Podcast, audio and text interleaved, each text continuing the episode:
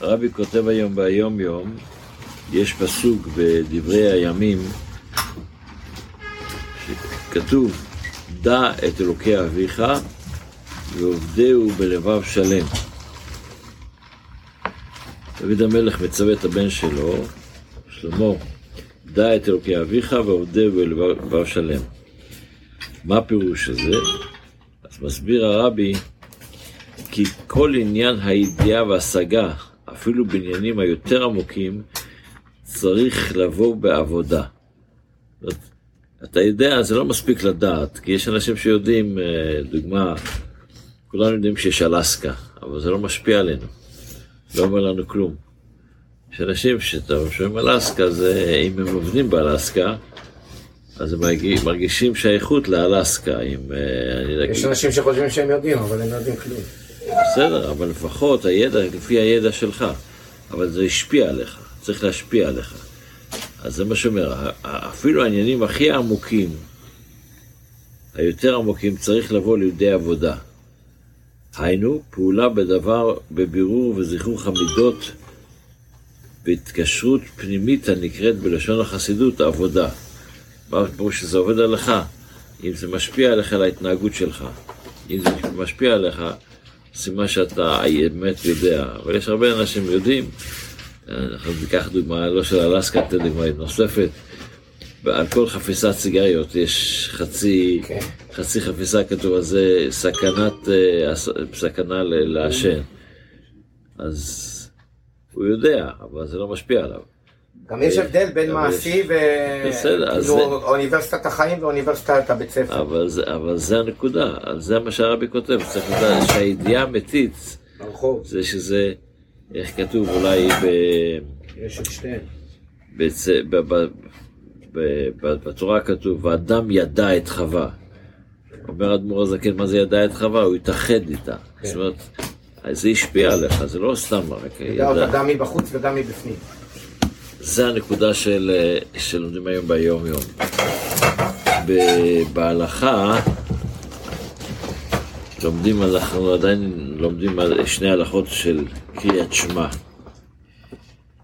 אז זה לא מספיק שאומרים, יש ברוב המקרים שאומרים שמע ישראל, אז יש מנהג של לכסות ביד ימין את העיניים, ואז אומרים שמע ישראל. אני זוכר שכשהרבי יצא במבצע תפילין בתשכ"ז, לפני מלחמת ששת הימים, אז התחיל, לפני הקיץ, זה התחיל לפני הקיץ בל"ג בעומר, אז היה הקמפ אחרי זה, היה הרב משה פלר במינסודה, הלך לאיזה קמפ שהתארגן שם.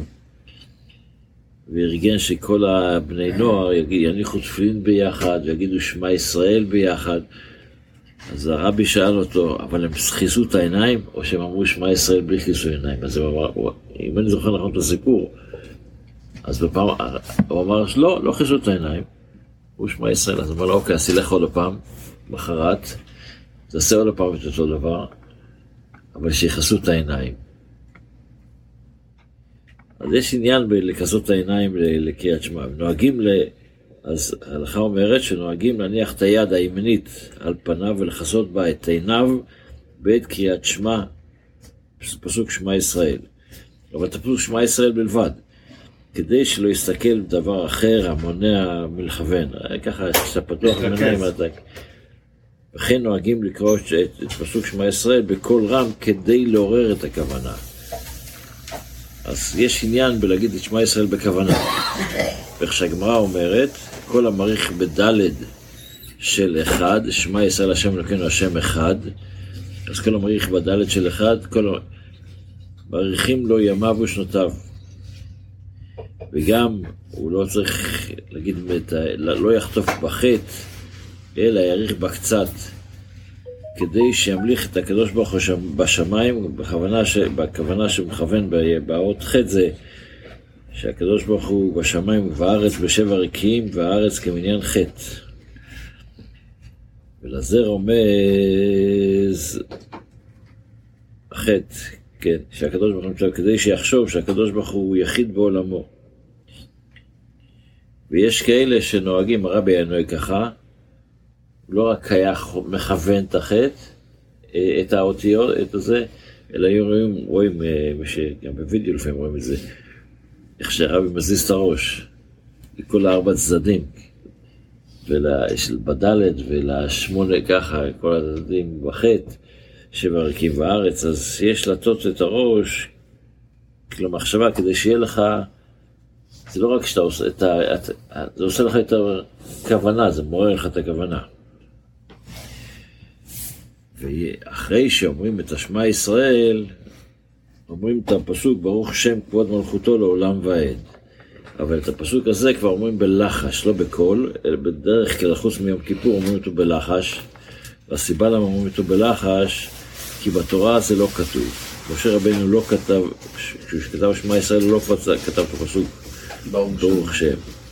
אבל כשיעקב אבינו רצה לוודא שהילדים שלו ממשיכים בדרך, בסביבה. עכשיו המדרש אומר, כשיעקב בא לברך את בניו, בפרשת ויחי, עוד, שבוע, עוד, עוד, שבוע, עוד שבוע בפרשה, אז uh, הוא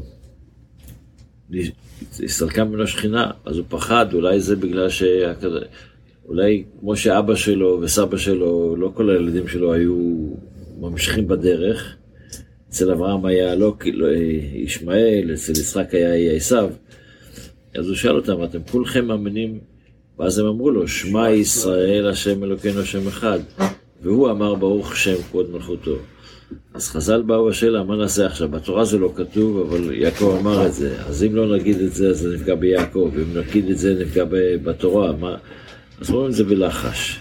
זו הסיבה שאומרים את זה, אחת הסיבות שאומרים בלחש, את הברוך שם.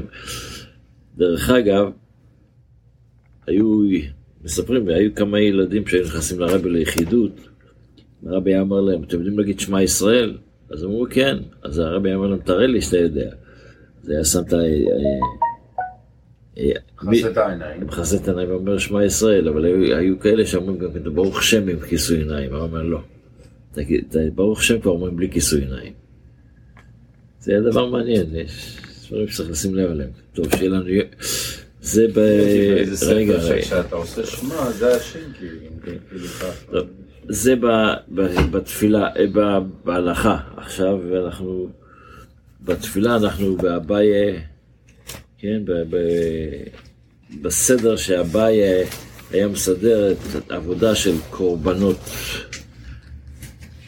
אז אביי היה מסדר למערכה, אתמול למדנו על זה קצת יותר באריכות, אבל אמרנו שמה זה אליבא דבא שאול? הבא שאול אומר שההפסק בין הדלקת הנרות בבית המקדש היה בין החמש נרות לשתי נרות, היו, מה היו עושים ביניהם?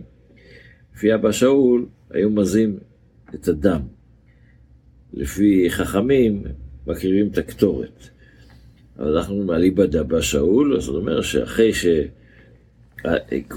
הטבת חמש נרות קודמת לדם התמיד, ודם התמיד קודם לטבת שני הנרות, זאת אומרת הוא קודם צריך, כמו שאבא שאול אומר.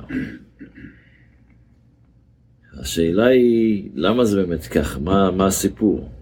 מה הסיפור שעומד מאחורי זה? אז בחסידות מוסבר פה דבר מאוד מעניין. הדם, הדם הוא הנפש. וצריך להדליק את, ה, את ה, המנורה היא גם כן נר השם נשמת אדם. אז הנר, הנרות שמדליקים, זה גם כן מדבר על, על הנפש. אז אתה מדליק את החמש נרות, ואחרי זה אתה מעורר את הנפש שבעמית שלך, שזה הדם. ורק אחרי זה אתה מדליק את שני הנרות הנוספים. זה הסיפור. שיהיה לנו יום טוב, בשורות טובות, כל טוב.